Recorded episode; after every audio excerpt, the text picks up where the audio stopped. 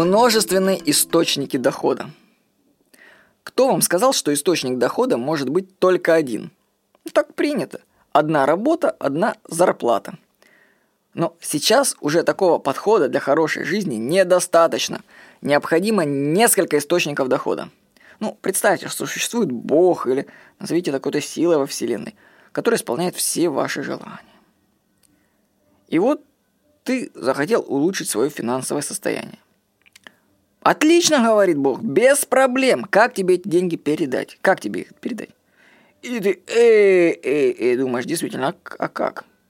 Если у тебя работа с фиксированной зарплатой, то какое же чудо должно случиться, чтобы ты получил сразу много денег? Ну, ну, ну, могут тебе сделать прибавку, там, 13-ю зарплату выдать. Но дальше как тебе помочь? Не, ну можно было бы, конечно, тебе деньги там на улице подкинуть, да, так. Ты идешь, такие бах, и там валяются деньги. Я так однажды 100 долларов нашел. Причем они меня привели в специальное место, ткнули, я их поднял. Очень интересная история была.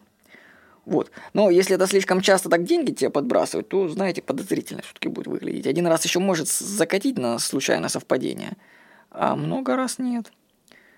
Вот. Денег в мире очень много.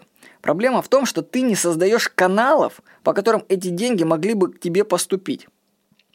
Ну, представьте такую аналогию, тоже, опять же, не я придумал, транслирую только вам ее что деньги – это вода. Ну, просто настоящая обычная вода. Человек живет в деревне, у него нет водопровода, и скважины своей нет, и колодца нет. И он вынужден каждый раз брать ведра и с ними идти на реку за водой. Унести за раз он может только два ведра. Как израсходуют запас воды, ему нужно идти заново на речку. Вам это ничего не напоминает история? Это пример обычной офисной работы. Приходишь, зарабатываешь деньги, уносишь, тратишь, возвращаешься. А что можно было бы сделать? Человеку в деревне нужно проложить водопровод к своему дому. Вроде бы логично. Но он тут попадает в ловушку своего ума. «А зачем мне это делать?» – говорит он. «Это же столько работы! Я пойду лучше сейчас на речку, прямо сейчас и воду ведрами брать». Лень и привычки делают человека бедным.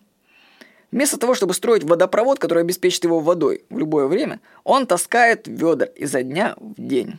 Вообще, эта история про водопровод притча. По ней даже мультфильм сделали. по денежный водопровод как-то так. Не скажу, как его назвать.